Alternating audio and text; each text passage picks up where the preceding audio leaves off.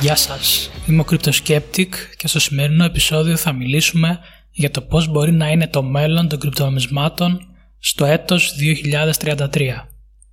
Εσείως μπήκαμε στο 2021 με την τιμή του bitcoin να βρίσκεται στα 29.000 δολάρια και γενικά η αγορά των κρύπτο να αγγίζει τα επίπεδα που βρισκόταν στο αποκορύφωμα των ιστορικών υψηλών του 2018. Τι επιφυλάσσει το μέλλον για τα κρυπτονομίσματα και την blockchain τεχνολογία; Αυτό θα προσπαθήσουμε να δούμε στο σημερινό επεισόδιο του podcast. Βρισκόμαστε στο 2033. Η τεχνολογία blockchain που, βασίζεται στα, που βασίζονται τα κρυπτονομίσματα είναι αναπόσπαστο κομμάτι της κοινωνίας. Όλα τα προσωπικά στοιχεία, προσωπικός αριθμός, όνομα, επώνυμο κτλ.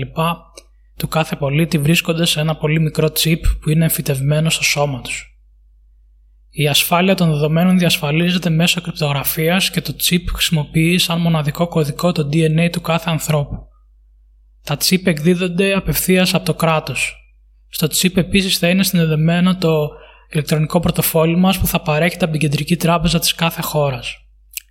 Στο πορτοφόλι θα βρίσκονται όλα τα περιουσιακά στοιχεία του καθενός, τα σπίτια, οι μετοχές, τα κρυπτονομίσματα, τα λεφτά και οτιδήποτε μπορεί να πουληθεί για μία τιμή θα έχει γίνει token και θα έχει μπει στο blockchain. Έτσι σε μια εφαρμογή στο, με μια εφαρμογή στο κινητό ή στο smartwatch ή στα έξυπνα γυαλιά θα μπορεί κάποιος να ανταλλάσσει κατευθείαν τον τίτλο κατοχής του για οποιοδήποτε περιουσιακό στοιχείο έχει αξία. Επίσης οι πληρωμές εννοείται ότι θα γίνονται με ένα απλό πέρασμα του χεριού από ένα σκάνερ. Τα δεδομένα θα είναι κρυπτογραφημένα και δεν θα μπορούν να προσπελαστούν από ένα τρίτο, εκτός από τους δύο συναλλασσόμενους. Ήδη έχει ξεκινήσει το tokenization όπως λέμε διάφορων περιουσιακών στοιχείων όπως μετοχών ή ακινήτων για να βρίσκονται στο blockchain. Έτσι η μεταφορά τίτλων θα είναι πανεύκολη και δεν θα χρειάζεται η γραφειοκρατία που χρειάζεται σήμερα. Επίσης υπάρχουν ήδη chip με την τεχνολογία NFC που θα μπορούσαν να χρησιμοποιηθούν σαν εφήτευμα.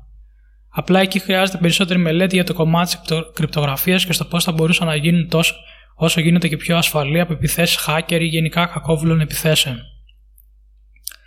Και εκεί έρχεται το ερώτημα με το πόσο αποκεντρωμένο θα είναι ένα τέτοιο μέλλον. Θα είναι σίγουρα περισσότερο σε σχέση με σήμερα γιατί θα απαλλαγούμε από μεσάζοντες όπως η PayPal ή το eBay. Συμβολιογράφοι ή χρηματιστές θα έχουν εγκατασταθεί από τεχνολογία blockchain. Δεν βλέπω όμως ένα ένα τέτοιο μέλλον που είναι τελείως αποκεντρωμένο. Το ψηφιακό πορτοφόλι θα είναι υπό τον έλεγχο της κεντρικής τράπεζας, θα υπάρχει φυσικά η δυνατότητα να κρατάει κάποιος το κρύπτο που θέλει, αλλά θα είναι κεντρικά ελεγχόμενο σύστημα που σημαίνει ότι ανα πάσα στιγμή θα μπορούσαν να επέμβουν και να μην δίνουν πρόσβαση στο πορτοφόλι. Όπως, γίνεται με τα, όπως έγινε με τα Capital Control το 2015. Φυσικά θα πει κάποιος και γιατί να μην χρησιμοποιήσουμε τα άπειρα wallet που υπάρχουν ε, στο, για κρύπτο. Ναι, θα μπορεί να το κάνει κάποιος αυτό, αλλά οι κυβερνήσεις θα το κάνουν όλο και πιο δύσκολο. Ήδη βλέπουμε σήμερα στην Αμερική προσπαθούν να πιέσουν τα ανταλλακτήρια να δίνουν τα στοιχεία των πελατών τους που χρησιμοποιούν εξωτερικά wallet για κρυπτονομίσματα. Δηλαδή, από τη στιγμή που αγοράζεις κρύπτο από ανταλλακτήριο, θα είναι πολύ δύσκολο να έχεις και κάποιο wallet που είναι ανώνυμο.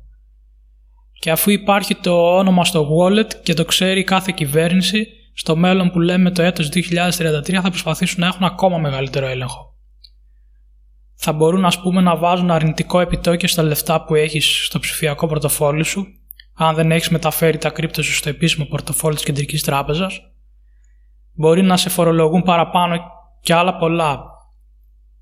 Όταν θα είναι τόσο εύκολο να κάνει αγορές παντού με κρυπτονομίσματα, τα, τα κράτη θα προσπαθήσουν να ανακόψουν τη φόρα τους γιατί φοβούνται τις αλλαγές που μπορεί να φέρει ένα νόμισμα που είναι εκτός του ελέγχου τους.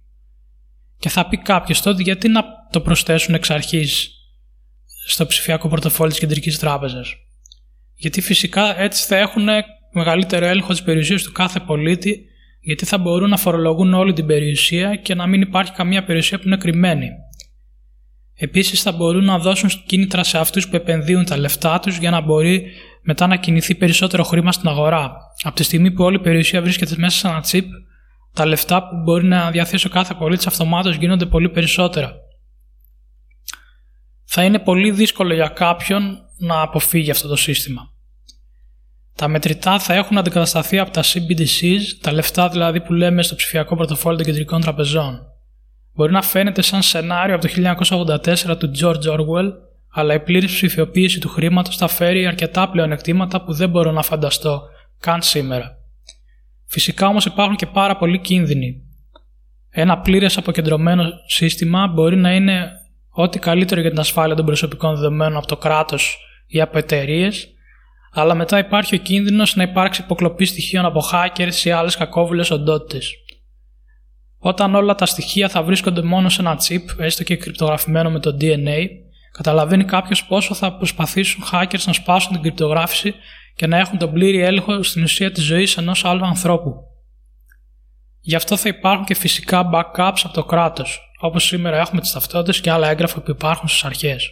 Ένα συνδυασμός κεντρικά ελεγχόμενου συστήματος με κομμάτια που είναι αποκεντρωμένα είναι κατά τη γνώμη μου το πιο ρεαλιστικό σενάριο για το μέλλον. Αυτό ήταν το τέλος του podcast για σήμερα. Τα λέμε από την επόμενη Παρασκευή με καινούργιο επεισόδιο. Γεια σας!